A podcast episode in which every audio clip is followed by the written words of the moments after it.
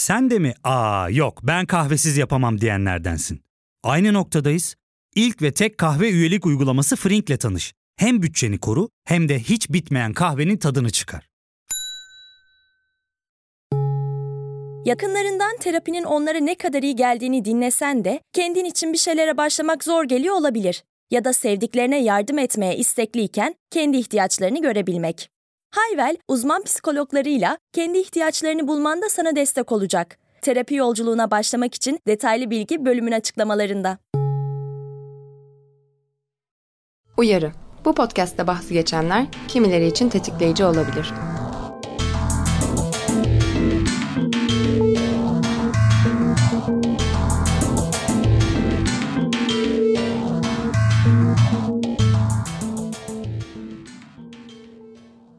Bedenimden nefret etmeye vaktim yok. Yapmak istediğim öyle çok şey var ki ve bedenimden nefret etmek bu listede yok. Onun yerine birkaç uyarım var. Diyet kültürü siz şişmanlıktan nefret ettikçe başarılı oluyor. Yemeğin ahlakı yoktur. Diyet bozma günü diye bir şey yoktur. Tartıdaki sayanın karakterin hakkında söyleyebileceği hiçbir şey yok. Kaç beden giydiğin seni iyi ya da kötü bir insan yapmaz. Moda, beden ölçüleri sahtedir ve tutarsızdır. Kendinizi sevin, birbirinizi sevin ve diyet kültürünü yıkalım. Tamam? Diyor Jude Valentin Medium için yazdığı "İnsanlar kendilerini seven şişman kızlara bu yüzden öfkeliler" başlıklı yazısında. Bugün cinsellik ekseninde beden ayıplama, beden kabulü ve beden olumlamayı şişman fobi üzerinden konuşacağımız konuklarım Ezgi Epifani ve Merve Özeray. Hoş geldiniz Merve ve Ezgi. Nasılsınız? İyiyiz, teşekkürler. Merhaba. Merhaba. Sen nasılsın? Ben de iyiyim. Çok teşekkür ederim. Ee, yine bir bölüm için yine çok heyecanlıyım. İlk defa iki birbirini tanımayan, benim de yüz yüze tanımadığım bir üçlü böyle bir araya gelmiş oldu. O yüzden ekstra bir heyecanlıyım. Ben de heyecanlıyım biraz. Okey, o zaman cinsellik başlığına dalmadan önce bir böyle beden algısı, beden ayıplama, beden kabulü ve beden olumlama nedir? Bunları dinlemek istiyorum sizden.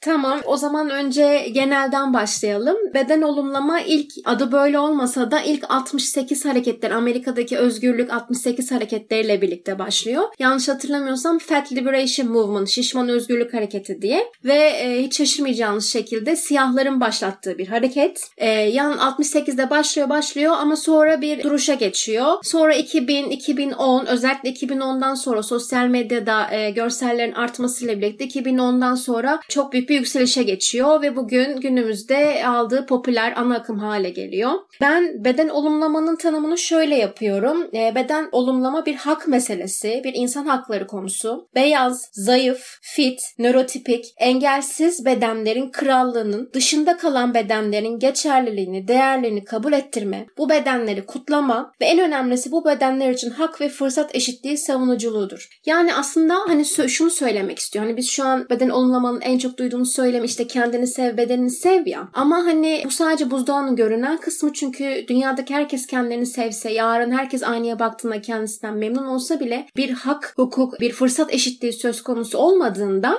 işe alımda, barınmada, sosyal statüde, kaynaklara erişimde bu sizin kendinizi beğenmeniz aslında çok da büyük bir fark yaratmıyor.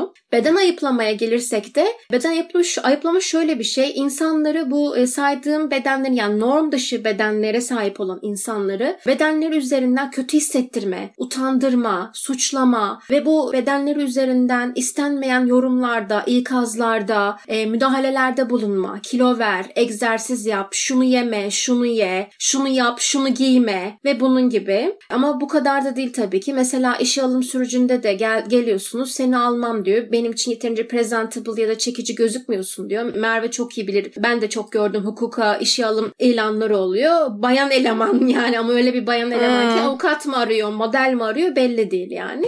Böyle, böyle tanımlıyorum ben.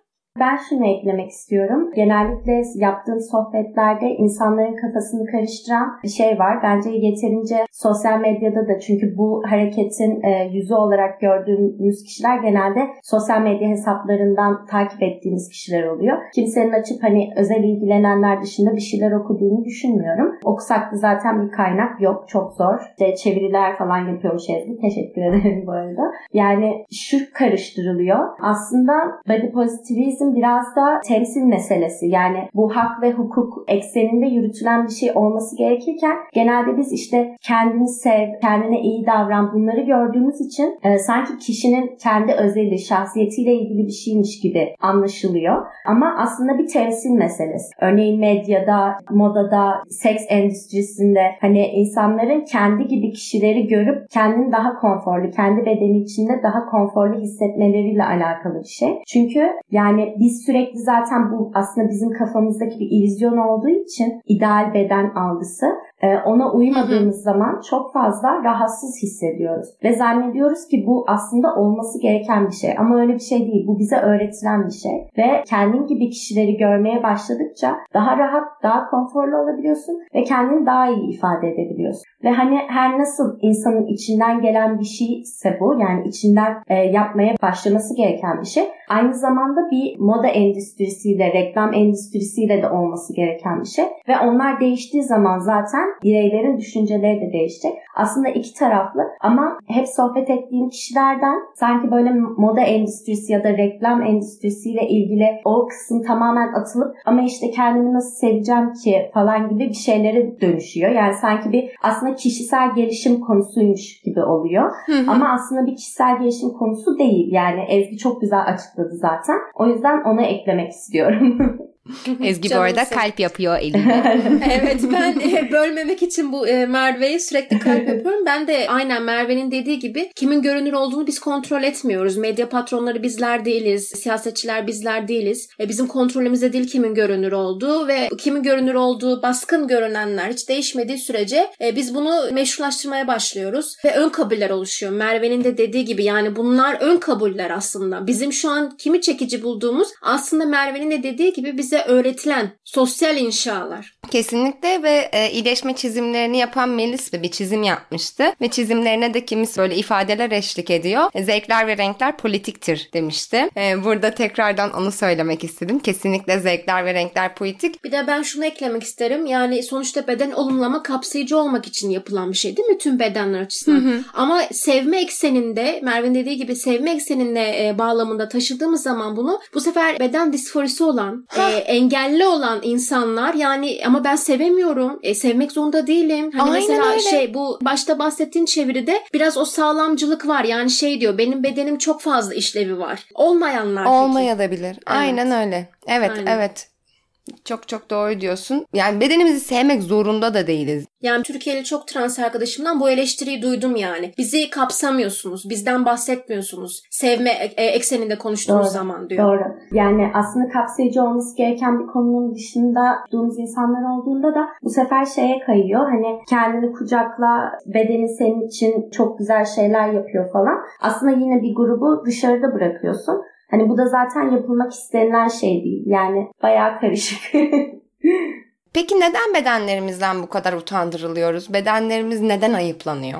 Ben bunun bir reklam stratejisi gibi olduğunu düşünüyorum. Çünkü eğer eksik hissettirilmezsek bir şey tüketmeye ya da bir şey almaya itilmeyeceğiz. Ve gün içerisinde birçok şekilde buna maruz kalıyoruz işte. Erkekler için de bu çok var. Sadece kadınlar için değil işte şu arabayı al böyle güçlü hisset. Ya da kadınlar için işte e, bu selülit kremini kullan böyle sevileceksin falan gibisinden. Genel olarak medya ve e, moda endüstrisinde bu şekilde olduğunu düşünüyorum. Ve bu artık o kadar iliklerimize işlemiş bir şey ki yani toplumda kemikleşmiş bir şey. Hani ben küçüklüğümden itibaren yani yedi sekiz yaşında olduğum zamandan itibaren ailemdeki kadınlar tarafından hani bak yeme kilo alacaksın, yeme kilo alacaksın gibi şeylere maruz kaldım. E, bu söylemlerin altındaki şey de kilo alındığım zaman sevilmeyeceğim manası. Ve bu işte artık nasıl oturmuşsa kafamızda hem sevgi çok büyük bir şey, beğenilmek arzusu. Hani bunu tüm bireyler için olması gerektiğini savunuyoruz tabii ki. Ama bu sadece belli bir kriter ya da belli bir kalıba oturtulmaya çalışıldığı için e, o kalıba uymak da çok idealize bir kalıp. İmkansız. O yüzden sürekli bir eleştiriye maruz kalmak zorundayız aslında. Ve zaman ilerledikçe, kişi buna alıştıkça kendimiz de yapıyoruz. Örneğin ben gözlemliyorum. dört beş kadının aynı masada oturup ay ya beş kilo kilo fazlam var demeyen yok yani. Hani herkesin bir beş kilo fazlası var ve aslında yok. Hani yani bakıldığı zaman yok. Ama herkesin bir beş kilo fazlası var. Asla verilemeyen o beş kilo. E böyle olunca işte sen kendine eleştiri yaptığın zaman arkadaşın da sana yapıyor. Birini ilk gördüğümüzde söylediğimiz şey ne kadar kilo almışsın ya da ne kadar kilo vermişsin. Direkt fiziksel şeylerle yani görünüşle ilgili ama rahat bırakamıyoruz çünkü kendimizi. Biz rahat olmadığımız zaman karşıdakine de yani bizim kafamızda o var çünkü sürekli. Karşıdakine de bunu yansıtıyoruz. O da bize yansıtıyor. Bu böyle zincirleme gidiyor yani. Sanki bir hiyerarşi ve tahakküm kurmakla da çok alakalı gibi yani utandırılmak ve hani ayıplamak evet. Genel anlamıyla konuştuğumuzda illa şişman beden anlamında da konuşmadığımızda da aynı şeyden söz edebiliriz yani.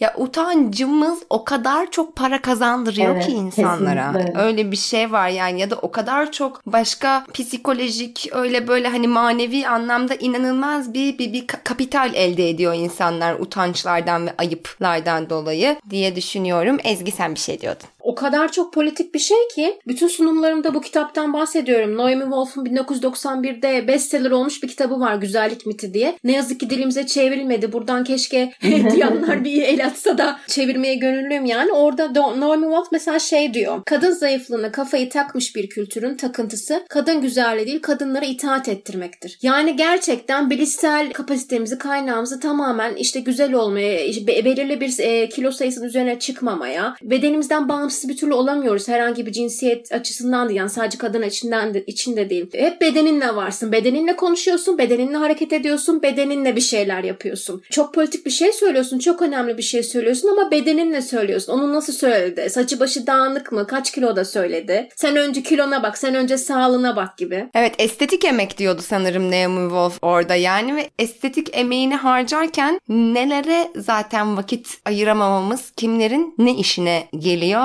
Aynen o mesajı da çok güzel ama şey yapıyorlar. Seks satar diye önceden şimdi aktivizm satar diye. Ben YouTube'da çok bu ünlülerin makyaj videolarını seyrediyorum. Geçen gün yine bir tane seyrettim. Şey diyor kendinizi olduğunuz şekilde sevin. Aynen. Her şeyinize sahiplenin. Ama gıdınız varsa öldünüz diyor. Yemin ediyorum arada bir salise bile yok. Kendini sev ama gıdın varsa yandın. Estetik emeği dediğimiz şey sanki bir öz bakımmış gibi de yutturulmaya çalışılmıyor mu? O beni ayrıca bir tilt ediyor. Yani kesinlikle. Hani işte kendine iyi bakıyorsun, kendine bakıyorsun. Kend... Ama bizim ürünümüzle. Hadi ya.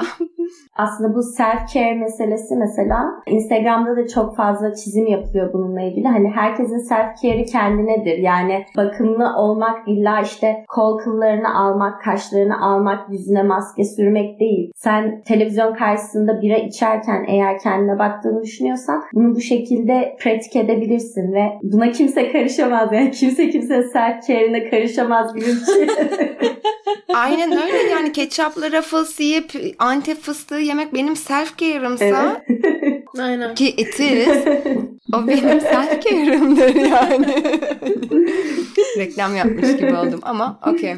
Peki beden ayıplamanın hedefinde daha çok nasıl bedenler, kimlerin bedenleri oluyor? Yani e, böyle bir bir gidiyoruz. Bir bir böyle zikzak. Tanımda da bahsettiğim gibi hangi beden baskın olarak görünmüyorsa ekranlarda, kim görünmüyorsa, kim norm dışıysa onlar genelde ayıplanıyorlar. Beden ayıplamanın hedefi onlar. Onların o bedenlere müdahale ediliyor. O beden bedenler ikaz ediliyor. O bedenlere yorumlar yapılıyor istenilmediği e, halde ve e, o kişiyi tanısanız da tanımasanız da mesela şey olmuştu kesin duymuşsunuz. Bir marka, çok büyük bir marka Calvin Klein'dir belki. Ermeni bir model değil mi? Calvin Klein, bur- burun, Gucci. Gucci.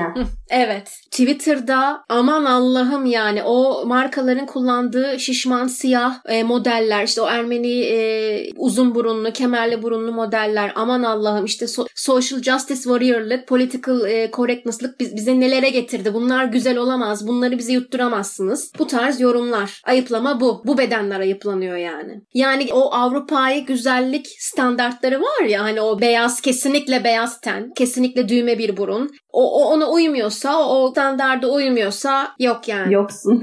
Evet. Güzel oldun. Evet kesinlikle. Tamamen kısacık bir tanımı var. Ekranlarda kimi görmüyorsak ya da billboardlarda kimi görmüyorsak bunun dışında hiçbir şey bizim için okey değil. Çünkü dediğim gibi temsil edilmediğin için zaten kendini rahatsız etmiyorsun. Dışarıdan da sürekli bir eleştiri var zaten. O yüzden oradaki gibi değilsen tamamen eleştiriyorsun. eleştirilerin hedefisin. Bu bu kadar yani.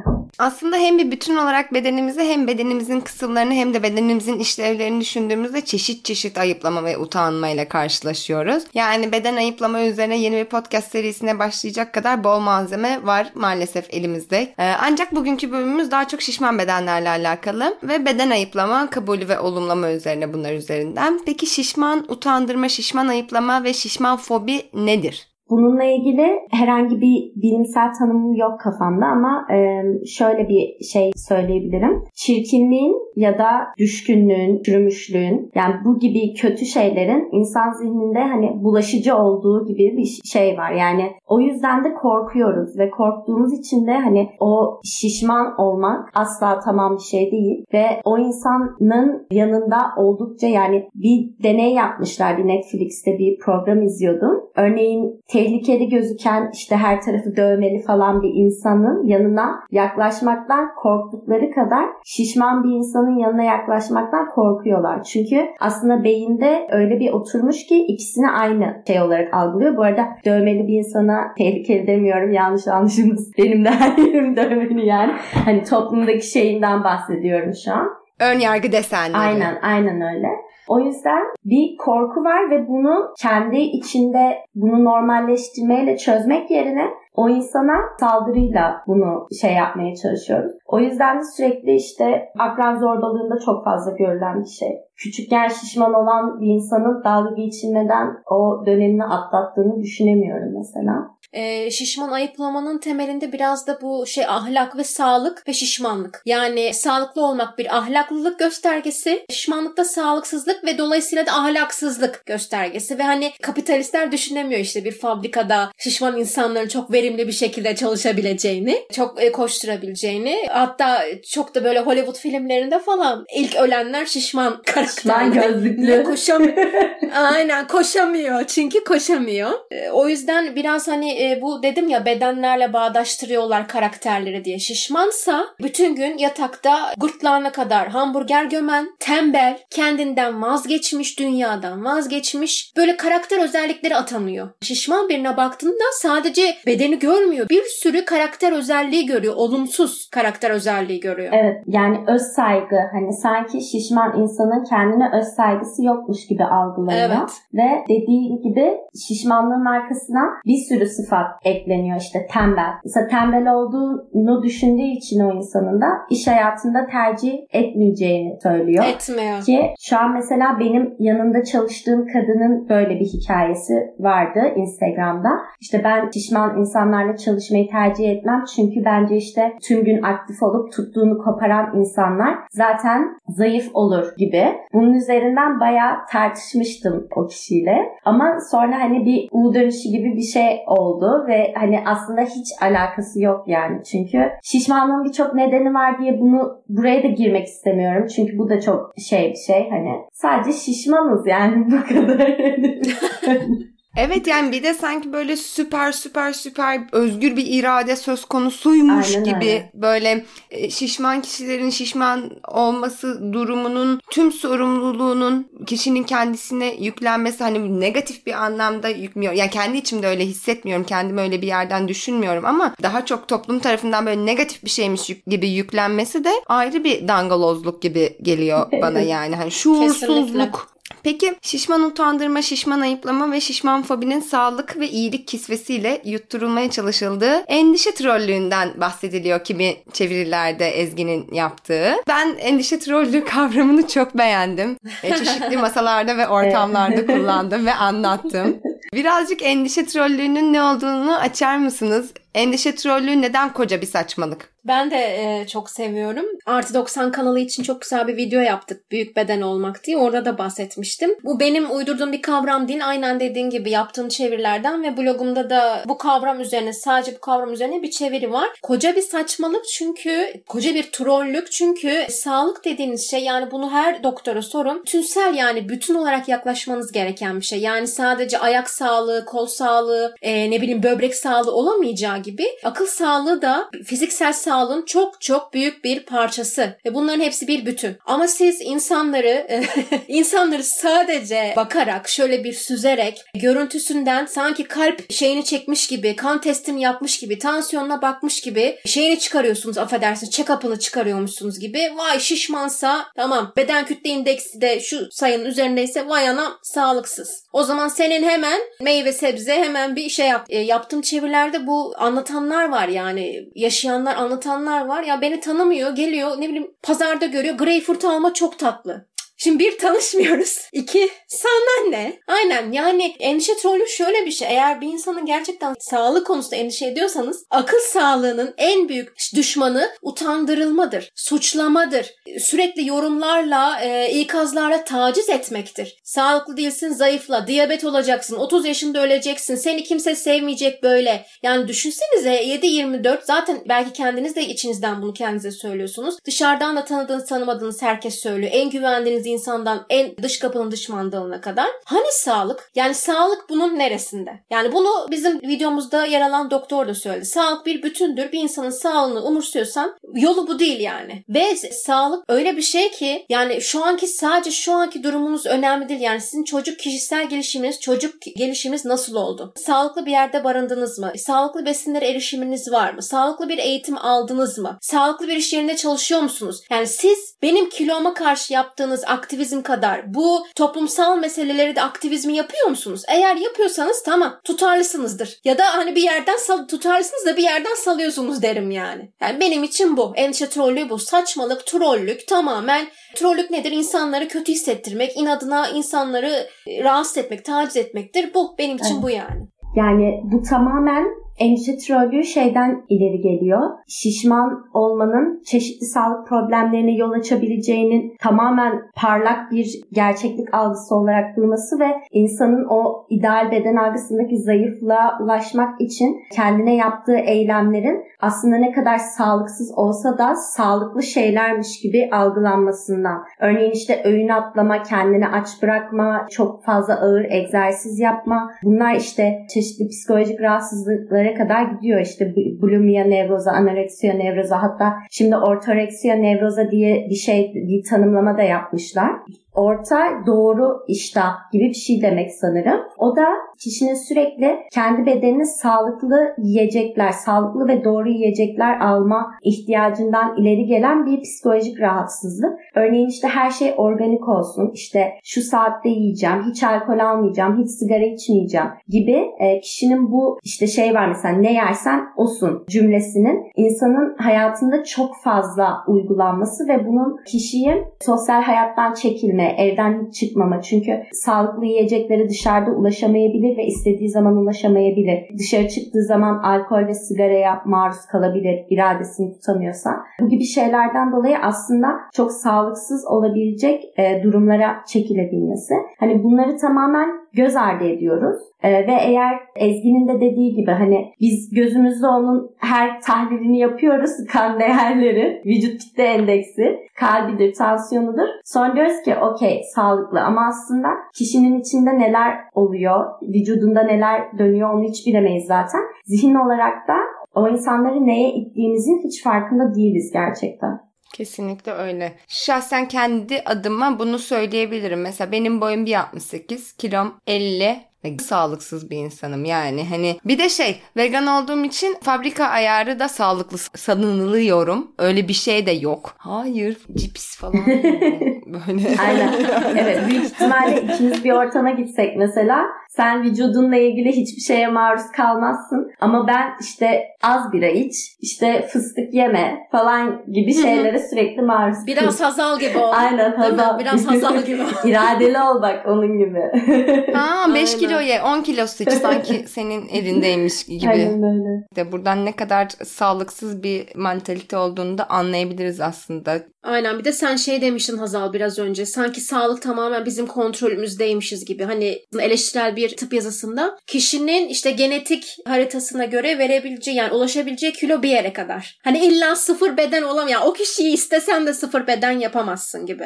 kişinin sadece hayatındaki seçimlerin toplamı değil bedeninin nasıl gözüktüğü. Evet. Yani bunu başka bir sürü şeyden de biliyoruz zaten. Niye kilo konusunda bu kadar bunun böyle olduğu konusunda iddialıca ve pislikçe davranıyoruz? Çünkü e, zayıflama endüstrisi çok büyük bir endüstri.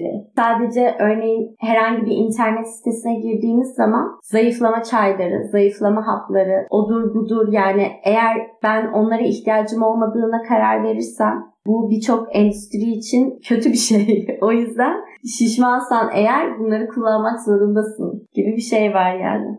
Bir de şey eklemek istiyorum. Hani çok mu body pozitivizme girer bir fikrim yok ama e, hani kendinin en iyi haline ulaş. Bu çaba mesela işte sabah uyan, işte kahveni yap, sporunu yap, gün içinde işte verimli ol falan. Hani bu insanları çok fazla tüketen bir şey gerçekten ve bu Instagram'da, YouTube'da sürekli anlatılan ve sürekli pompalanan bir şey ve işte karantinada çok fazla konuşulan şeydi bu, hani hiçbir şey yapmasan da okeysin. Yani hani bu insanda sürekli bir gerçekten yetersizlik hissi uyandırıyor ve eğer kendinin en iyi halinde değilsen işte o öz saygı meselesi, hani kendine öz saygın yoktur ve buna ulaşmak zorundasın. Ve bu senin dediğin gibi işte aslında kendinin en iyi haline ulaştırmak bir insanı, evet okey, güzel bir şey ama bundan da para kazanmaya çalışan çok fazla insan var şu an. Aynen, yani seni başkalarıyla kıyaslatmak yetmiyorsa evet, seni kendinle kıyaslatarak bu defa bir yerden bir şeyleri cukkalamaya çalıştığı sistemin bir evet, durum oluyor. Bir de ne kadar sınıfsal değil mi? Yani düşünsene, tek ebeveynsin, üç çocuk yetiştiriyorsun, iki tane işte çalışıyorsun ama sabah erkenden kalkıp koşuya çıkacaksın. Değil mi? Yani acaba e, pazara gitmeye, yani e, o sebzeleri, sağlıklı besinleri almaya acaba cebinde para var mı? Yani ne pazara kadar sınıfsal. Pazara gitmen de yetmiyor. Onlar organik ve üst düzey evet, kalitede olmalı yani. İşte kilo alma hani sadece yemekle olan bir şey de değil. Ben mesela üç yıldır bir, bir ilaç kullanıyorum. Beni elli yediden yetmiş beş kiloya çıkardı. Ve doktorumla konuştuğumda hani ilaç böyle bir şey yapar mı dediğinde evet dedi, on beş kilo bu ilaç yapar dedi. Ve ben bu ilacı bıraktım, ilacımı değiştirdim ve eriyorum. Bir şey yapmadan, yani beslenme şeyimi değiştirmeden, hayat tarzımı değiştirmeden gidiyor. Ve psikolojik vaziyetle de çok alakalı. Kilo aldın diye depresyondasın. Hayır. Yani depresif olduğumda manik olmadığım için böyle yaşıyor oluyorum ve kilo alıyorum. Kilo aldığım için depresyona girmiyorum ve bunu gerçekten insanlara, aileme bile açıklamak çok zor oldu. Hatta benim açıklamalarım yetmedi. Ee, bireyler kendileri depresyona girip aynı şeyleri yaşadığında aslında anladılar gibi bir şey oldu yani hani. Merve, senin ekleyeceğin bir şey yoksa artık cinsellik kısmına doğru geçiyorum. Ya fark ettin mi? Biz en çok kahveye para harcıyoruz. Yok abi, bundan sonra günde bir. Aa, sen Frink kullanmıyor musun? Nasıl yani? Yani kahvenden kısmına gerek yok. Frink'e üye olursan aylık sadece bin iki yüz TL'ye istediğin çeşit kahveyi istediğin kadar içebilirsin. Günlük kırk TL'ye sınırsız kahve mi yani? Çok iyiymiş. Aynen. Hatta şu anda iki yüz TL'lik bir indirim kodu da var. E hadi hemen indirip üye ol da bu fırsatı kaçırma. Terapiye başlamak, içinden çıkamadığın döngüleri kırmak, bazı yanlış bulduğun kararlarını değiştirmek ve kendinle beraber daha huzurlu bir yaşam inşa etmek için atabileceğin en değerli adımlardan biri. Hiwell ile yoğun yaşam tempona uyum sağlayarak online terapi seanslarını takvimine göre ayarlayabilirsin. Bini aşkın uzmandan sana en uygun terapisti seçebilir, pod bi on koduyla indirimden yararlanabilirsin. Detaylı bilgi açıklamalardaki bağlantıda. Maalesef çoğu zaman şişman biriyle seks yapmak istemenin çaresiz olmakla veya şişman kişinin çaresiz olmasıyla ilişkilendirildiği çok boktan bir toplumda yaşıyoruz. Şişman ayıplamaya, şişman fobiye, enişi trollüğüne maruz kalan kişiler, özellikle bedensel bir teşhirin veya ve temasın olduğu cinsel ilişkilenme yaşamaya dair ne gibi endişeler hissediyor olabilir? Tabii ki öznel olarak hani cevap verebilirim. Ben de çok uzun süre aman orama dokunmasın, burama bakmasın, işte şu kıyafet göbeğimi saklıyor, işte gece dışarı çıkarken bunu giyeyim. Hani çünkü bir flört ihtimali olabilir ve hani göbeğimin gözükmemesini istiyorum. Ve insanlarla konuşurken falan bana hep şey diyorlardı mesela. Ya aslında üst bölgende hiçbir şey yok. Biraz bacak bölgeni eritmen gerek. Mesela biriyle ilk flörtleşmeye başladığımda eğer hiç görüşmemişsek ondan önce gitmek isterdim ki mekana hani oturayım ondan önce.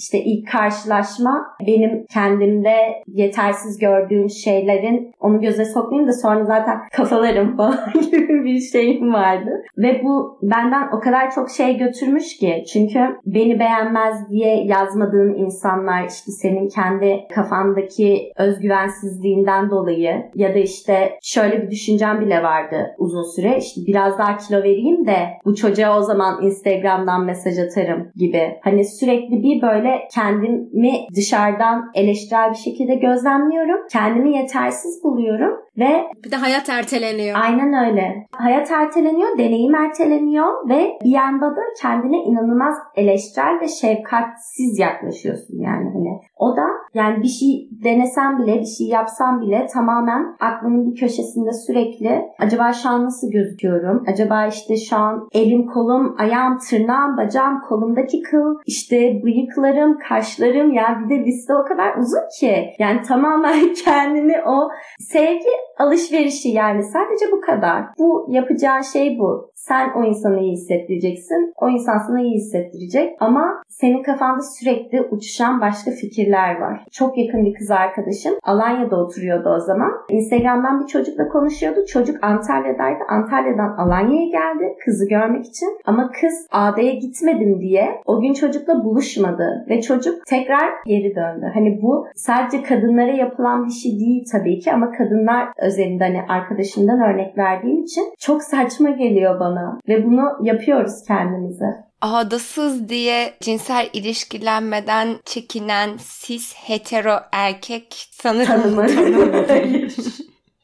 Hani de cinsel bir birliktelik olabileceğiyle ilgili herhangi bir şey de yok yani. Sadece buluşacak. Kol kılmaya gitmeyeceğim dedi hani. Ve o zaman on yedi on sekiz yaşında falandı. Çıldırmıştım ya. Yani nasıl böyle bir şey yapıyorsun kendine? O zamandan bir, hiç bunları bilmeden bir şeyin varmış zaten. Ama aslında onun kendine yaptığı bir şey değil de bu. Bence orada bireye değil de aslında çok çok çok daha büyük tabii, bir şeyden o... bunun hesabını sormalıyız gibi de geliyor. Aynen öyle yani. Neden bunu yapıyorsun? Peki mesela partnerlerin yorumlarının, özellikle işte şişman bedenle alakalı yorumlarının cinselliği nasıl etkilediğini düşünüyorsunuz? Yani nasıl hissettiriyor olabilir? Yine hani herkesin deneyimiyle alakalı konuşamayız ama en azından kendi kafamızda canlananlarla alakalı bir şey söyleyebiliriz diye düşünüyorum. Demiseksüel olduğum için çok bahsedebileceğim bir deneyimim yok ama hani Instagram'da çok fazla beden olumlama üzerine hesap takip ediyorum. Daha yeni bir karikatürist sırf bu konuya ayırmıştı. on tane arka arkaya karikatür. İlişkilenmemeniz gereken partner tipi diye işte çizmiş karikatürde. Diyor ki yattığı kişi, daha önce hiç bu kadar şişman biriyle seks yapmamıştım. Tam kendisi üstündeyken, yani karikatür yapan kişi tam üstündeyken, tam iş pişirilirken yani. Düşün ne kadar libidoyu düşürebilecek bir şey. Ya da işte ne bileyim arabaya binmişler, emniyet kemerini takacak. Emniyet kemerinde bir sorun mu var diyor karikatürde, şey olmuyor. Partner diyor ki daha önce hiç bu kadar şişman biri takmaya çalışmadı da ondan gibi. Yani o kadar aaa. Evet. Yani ben bilmiyorum. Benim için çok büyük ihtimal bunlar kırmızı çizgi. Yani benim için ilişkilenmeyi bitirebilecek şeyler diye düşünüyorum. Yani zaten bence tamamen bir psikolojik şiddet. Çünkü yani o insanla o şekilde okey değilsen bu devam etmemen gereken bir ilişki. Beğenip sevemeyebiliriz ama en azından bir o cümleleri sarf etmeyecek kadar nazik olmak gerekmiyor mu yani? Öyle düşünüyorum. Kesinlikle. Şey bana çok saçma geliyor. İşte bu sadece zayıflık üzerinden ve vücut kitle endeksi biraz seks performansıyla orantılıymış gibi geliyor. Ama aslında hiçbir alakası yok. Altta zaten sürekli az önce de bahsettiğim gibi kendinle ilgili eleştirel şeyler dönüyor ve bu hani insanlarla paylaştığım zaman şey diyorlar. Bu senin kompleksin. Hayır, bu benim kompleksim değil. Bu toplumun bana yük- yüklediği bir şey. Yani beni kendi halime bıraksanız zaten hani bunlar default, bu sürekli benim beynimde dönen düşünceler olmayacak. O yüzden sürekli bir kendini geri çekme, sürekli bir acaba işte şimdi kötü bir şey söyleyecek mi, eleştirel bir şey söyleyecek mi? Ve hani karaktere göre de çok değişiyor gerçekten. Yani ilişkilendiğiniz kişilerin sürekli eleştirel biri ise diyorum ki evet bu insandan kesin şey bir şey gelecek yani benim bedenimle ilgili. Hani şeyleri falan duyuyorum ya işte on kilo ver seninle evlenirim falan. Şeyler de var ya aslında kilo verse çok güzel ama. Tabii. E, mikroagresyonlar aynen, aynen iyi niyetli. Evet. Ee, aslında birazcık girmeye başladık Merve'nin ve Ezgi'nin ve benim de söylediklerimle, yani hani şişman ayıplamaya, şişman fobiye ve endişe trollüğüne maruz kalan kişiler cinsel ilişkilenme yaşarken neler düşünüyor ve hissediyor olabilir. Yani hani bunu birazcık konuşmuştuk aslında orgazm uçurumu bölümünde. O, oranın buranın nasıl göründüğünü düşünürken zaten işte özellikle kadın, heteroseksüel kadın o, o orgazmının peşine düşemiyor falan gibi bir şekilde konuşmuştuk. Buna ekleyecekleriniz neler? E, nude mesela, nude problemi. O an böyle hemen anlık bir şey göndermen gerekiyor mesela. Işığı ayarlıyorsun, açıyı ayarlıyorsun, ortamı ayarlıyorsun falan. Hani. Bir de öyle bir şey var ki Instagram'da sürekli çıplak beden görüyoruz. Senin beğenmen okey, tamam onu geçtik. Bir de karşıdaki insanın beğeneceği şeyleri ayarlarken zaten muhabbet gidiyor yani hani. Yani ben şey yapıyorum genelde, karanlık bir ortamdayım şu Ay çok yorucu çünkü. Gerçekten çok yorucu. Yani hani bu böyle olmamalı. Sürekli kendime hatırlatıp kendimi telkin ettiğim bir şey. Ama işte yerleşmiş demek ki ve arkadaşlarımda da bunu görüyorum. Şeyi geç, çıplak fotoğraf falan, yüz fotoğraf atacak. Dudak büzmeler, açılar, ışıklar, işte suratını ışığa kaldırmalar falan. Zor yani. Peki mesela bir seks pozisyonu var mı aklında kendini en rahat hissettiğin? Öyle bir şey yok ama genelde böyle erkeklerin hiç kendileriyle alakalı hiçbir eleştirileri olmadan, hetero erkeklerin özgüveni zaten beni benden alan şeylerden bir tanesi. Konuşma olmuşlarımızda bir arkadaşımla gayet ikimiz de böyle göbekli insanlarız yani. Bana dedi ki aslında bir on beş kilo versen seninle kaldırırım biliyor musun falan gibi böyle. Hmm, götürmek anlamında mı? Yani yok hani... kucaklayacakmış işte yani. Ha. Ha. Sağ ol. Ben de dedim ki kaldıranlar var ya, sen bence biraz kendini güçlendir falan dedim böyle hani.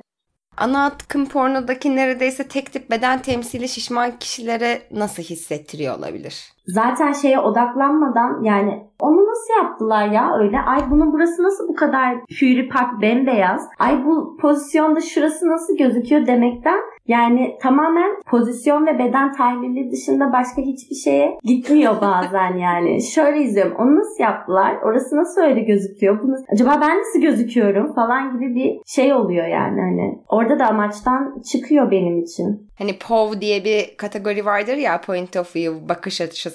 Özellikle vulva sahibi olan kişilerin bu pornodaki taraflardan biri olduğunda bakış açısına dair bir porno olmadığında sürekli nasıl gözüktüğümüzü de düşünüyoruz. Nasıl göründüğümüzü düşünmekten aslında kötü hissettikçe kötü hissediyoruz gibi bir şey oluyor sanki ana akım pornoda. Ana akımı biliyorum. Buna da baktım ve hani biraz birkaç bir şey de söylemişti etik porno ne diye.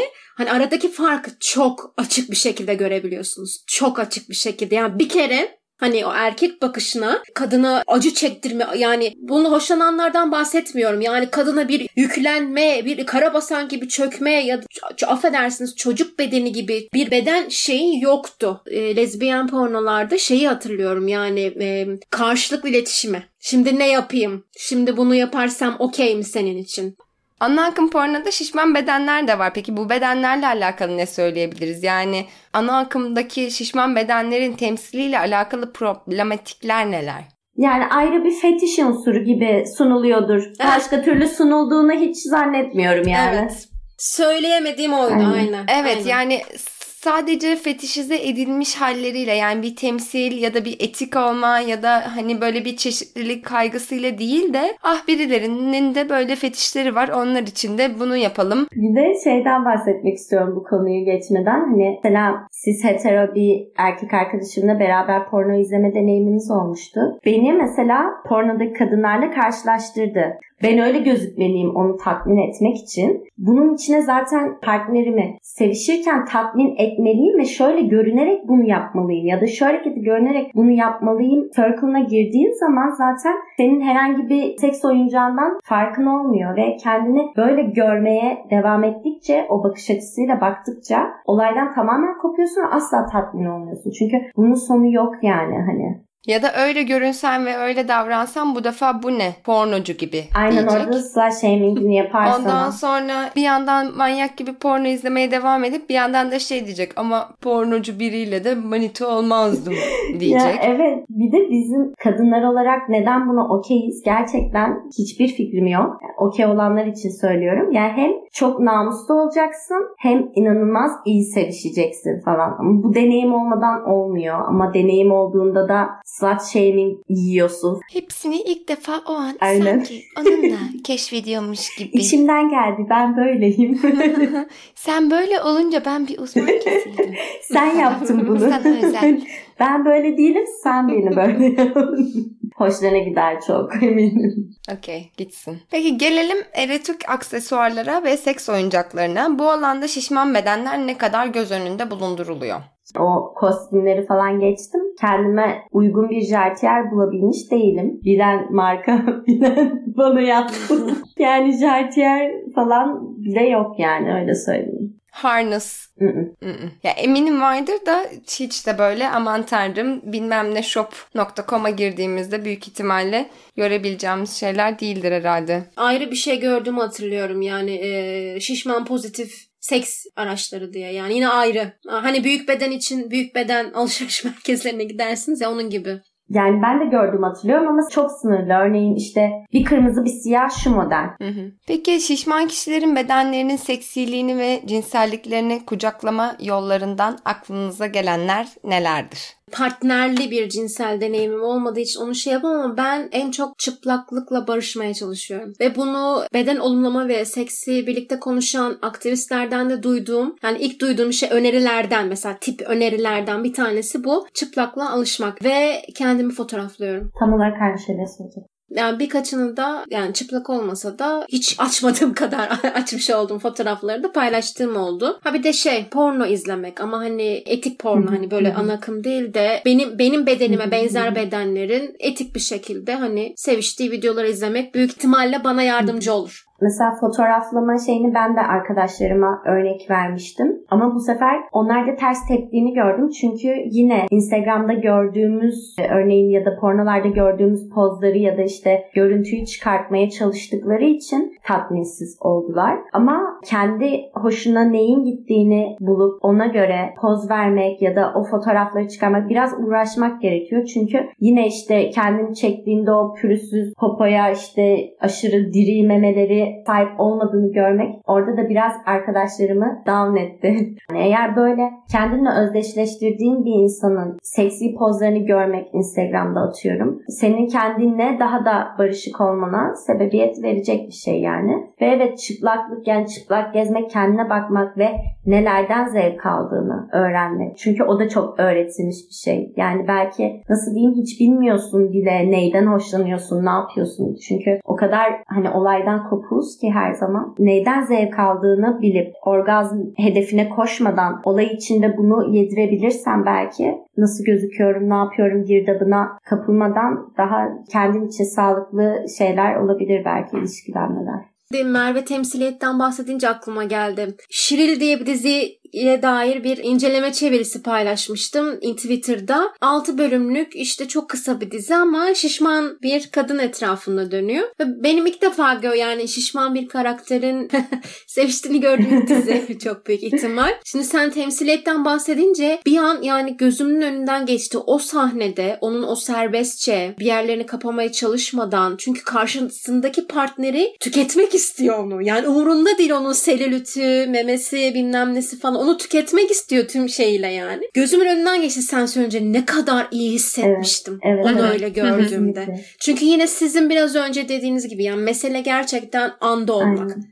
Çünkü büyük ihtimal eğer bir de ciset biriyle sevişiyorsam onun zaten meselesi ya da o da çok e, içselleştirmişse beden şeylerini, o da kendi bedeniyle evet, ya da evet, performansını evet, kafasına takıyor. O dizi benim çok hoşuma gitti ve mesela selfie sahnesi var. İşte memesi sütyeniyle açıp atıyor. Mesela birkaç yerde sunum yaptım ve PowerPoint'lu sunum. O sevişme sahnesini Google'da fotoğrafı yoktu. Gittim dizinin screenshot'ını aldım durdurup. Şak diye yapıştırdım oraya. Bakın, bakın sahne Sahnedeyim, spotta olmam lazım. Spotta yapmıştım. Sahnedeyiz böyle. Akademisyenler falan var. Ben öğrenciyim sadece. Bakın şişmanlar da sevişiyor diye. Çok güzeldi o. Temsiliyet deyince de benim aklıma bir de şey de geliyor. Yani her şeyde olduğu gibi kıllı olmanın da, şişman olmanın da, hani norm dışı kıllılık ve norm dışı şişmanlığın da bir estetiği varmış gibi geliyor. Okey, şişman temsiliyetine gel verelim ama bu doksan altmış doksan değil de işte yüz yirmi doksan yüz yirmi olsun gibi bir kafayla da geldiği yerler var. Ha, kıllılıkta da böyle çat küt diye kesilmiş kıllar değil de önce bir yumuşatarak alınmış, ondan sonra uçlara yavaşça incilerek e, uzatılmış kıllar gibi, böyle hani hakikaten onun da kendi içinde bir estetiği var. Temsil meselesinde bence bu da önemli oluyor. Yani illa sen şişman bir beden koydun diye çok iyi temsil ettin falan filan olmuyor. Hani oradaki kendi iç çeşitliliğine de yer vermek önemli oluyor diye düşünüyorum. Aynen öyle.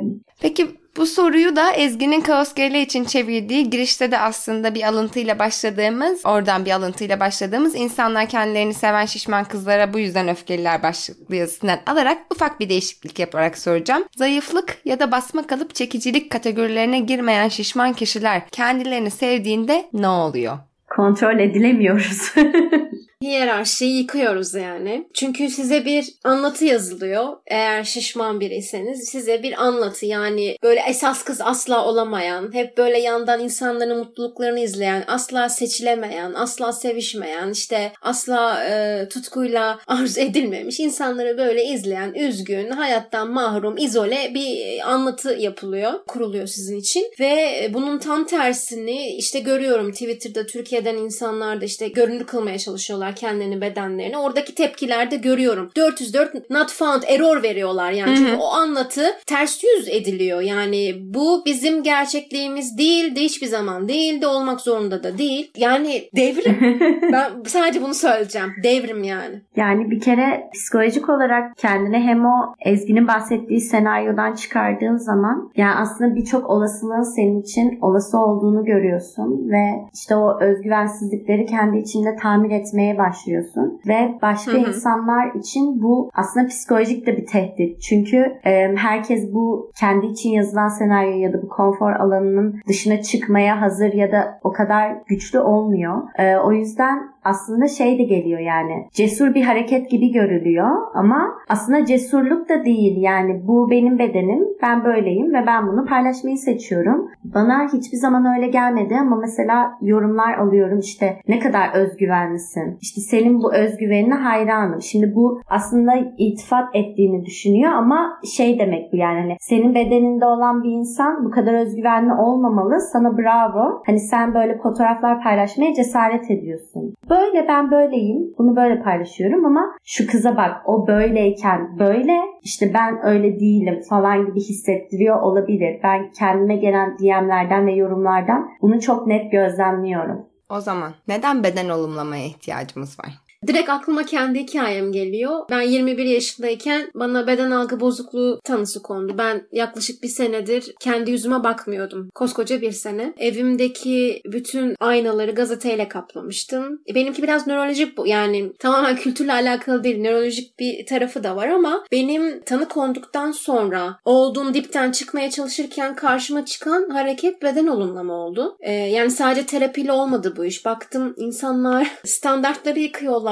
Ben mesela şey düşünüyordum. Ölmeliyim. Yani bu çirkinlikle yaşamayı hak etmiyorum. Burada olmayı hak etmiyorum diye kafamı kaldıramıyordum. Çünkü kafamı kaldırımda gördüğüm herkese kendimi karşılaştırıyordum. Hayat benim için cehenneme dönmüştü yani. Onlar tam tersini yapıyor. Kimin bana ne dediği, beni e, kimin beni kiminle karşılaştırdığı, benim doğumumdan binlerce yıl önce yazılan o sömürgeci e, güzellik standartları, kuralları umurumda değil. Ben bu anlatıyı reddediyorum. Ben hayatımı yaşayacağım, sevileceğim, seveceğim, itibarı da göreceğim, işe de gireceğim, para da kazanacağım ve şey diyorsunuz, benim dünyam çok dardı. Çok sabit fikirliydim. Çok dar bakıyordum hayata. Onlarla birlikte benim dünyam genişledi. Belki kendi bedenimle çok çok bir sorunum olmadı ama kendi yüzümle barışa, ya hala yüzde yüz barışamasam da başka bedenlerle barıştım. Çünkü mesela sadece siz değilsiniz. Siz kendi kesinlikle bedeninizi gömerken başkalarının da bedenini gömüyorsunuz. Ama mesela senelerdir, belki beş yıldan fazla ben Instagram'ı sadece beden olumlama aktivistlerini takip etmek için kullanıyorum ve benim zihnim zihnimdeki o shift'i size keşke yani somut bir şekilde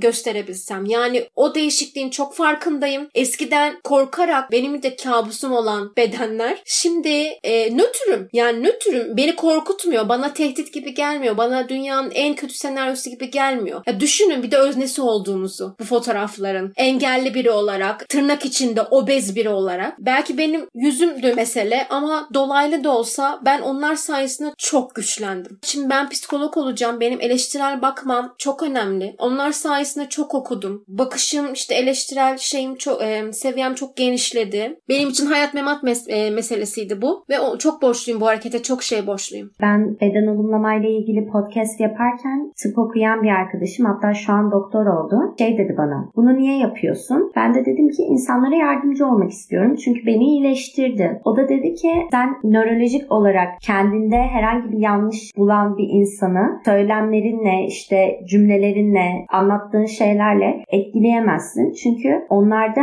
nörolojik bir bozukluk var. Onlar işte tedavi almak zorundalar. Ve benim güvenimi çok kırmıştı. İşte şey diye düşünmüştüm yani o zaman ne manası var ki falan diye. Ama e, mesela senin bu anlattığın şey ya da işte e, daha sonradan kendi bedenlerinde yetersiz hissettiklerinden dolayı ilaç tedavisi gören insanlarla falan da konuştuğumda dediler ki ya ben kendi bedenimde yetersiz hissediyorum evet ama kendi bedeninde konforlu hissetme gibi bir olasılık olduğunu bilmiyordum ki ya da hissettiğim şeyin örneğin bulimia nevrozu olduğunu, yaşadığım durumun bulimia nevrozu olduğunu bilmiyordum. Ben bununla ilgili yazıları okudukça insanların kendi bedenlerinde konforlu hissettiğini hissedebileceği gibi bir olasılık olduğunu bildikçe aa evet benim psikolojik destek almam gerekiyor demek ki çünkü bu yanlış bir şey dedim diyorlardı ve sen de mesela bu hareketin seni iyileştirdiğinden bahsediyorsun.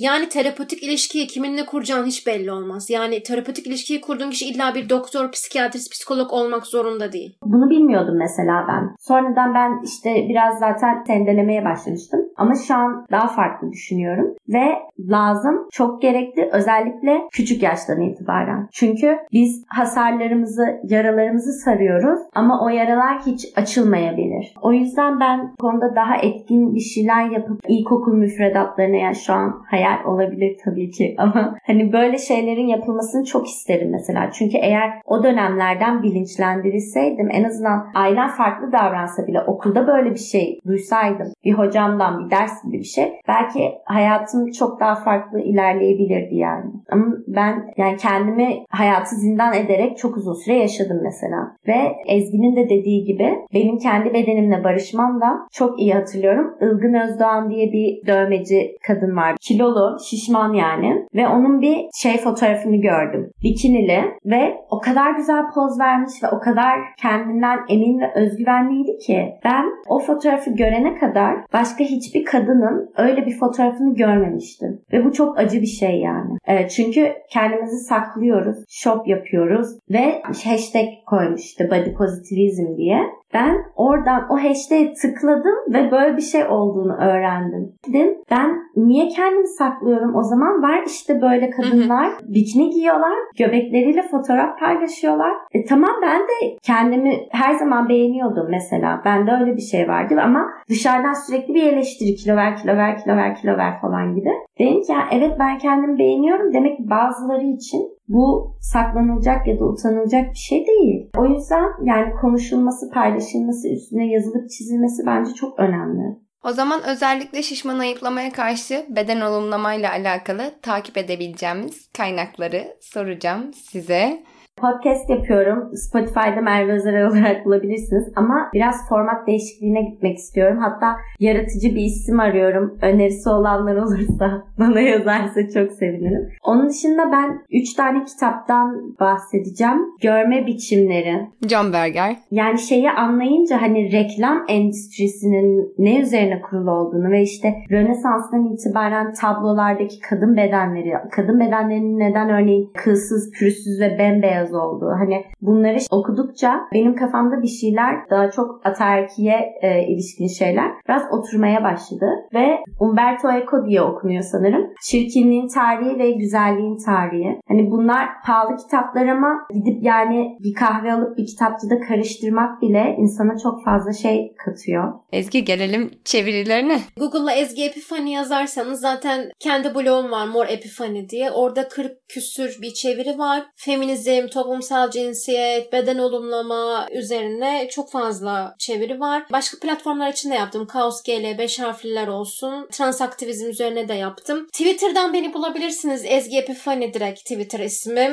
Orada zaten çok fazla paylaşım yapıyorum. Okuduğum yazıları paylaşıyorum. Medium diye bir site var. Medium'da en çok takip ettiğim yazar Your Fat Friend, sizin şişman arkadaşınız diye. Onun yazılarını çok çevirdim mesela. Onun eleştirelliği çok hoşuma gidiyor. Kitap olarak aynen ben de Merve'nin dediği kitaplar üzerine, belki Kadın Çirkinliğin Tarihi Türkçe'ye çevrildi. Onu önerebilirim. Çirkinliğin Tarihi var. Güzellik Miti çevrilmedi. İngilizcesi var. Fat is a Feminist Issue. O var. Ama zaten bu konu üzerine çok fazla kitap var. Şimdi bir de Türkçe'ye Gül Dünya yayınlarından yeni çevrilen Virgi Tovar'ın Şişmanlık Hakkımız kitabı var. Bunu da önerebilirim. Kendisini radikal beden olumlama aktivisti diye tanımlıyor. Yani bence Türkiye'de çok fazla çoğalıyor bu aktivizm. O yüzden ben en çok L G B T İ artı, queer, direkt kendini beden olumlama aktivisti olarak tanımlayan insanları takip etmenizi öneririm. Çünkü onlar çok fazla içerik paylaşıyorlar. Böyle. Çok çok çok çok teşekkür ederim. Eğer sizin eklemek, sormak, söylemek istediğiniz başka bir şey yoksa ben bölümü kapatacağım.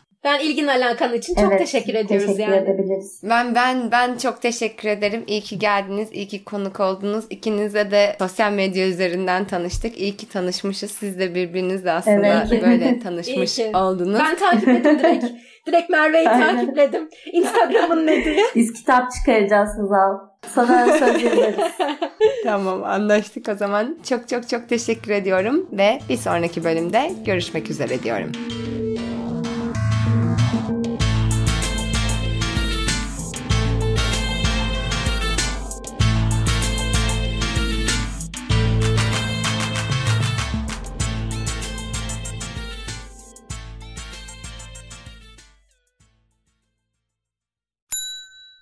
İlk ve tek kahve üyelik uygulaması Frink, kırk altı ildeki beş yüzden fazla noktada seni bekliyor.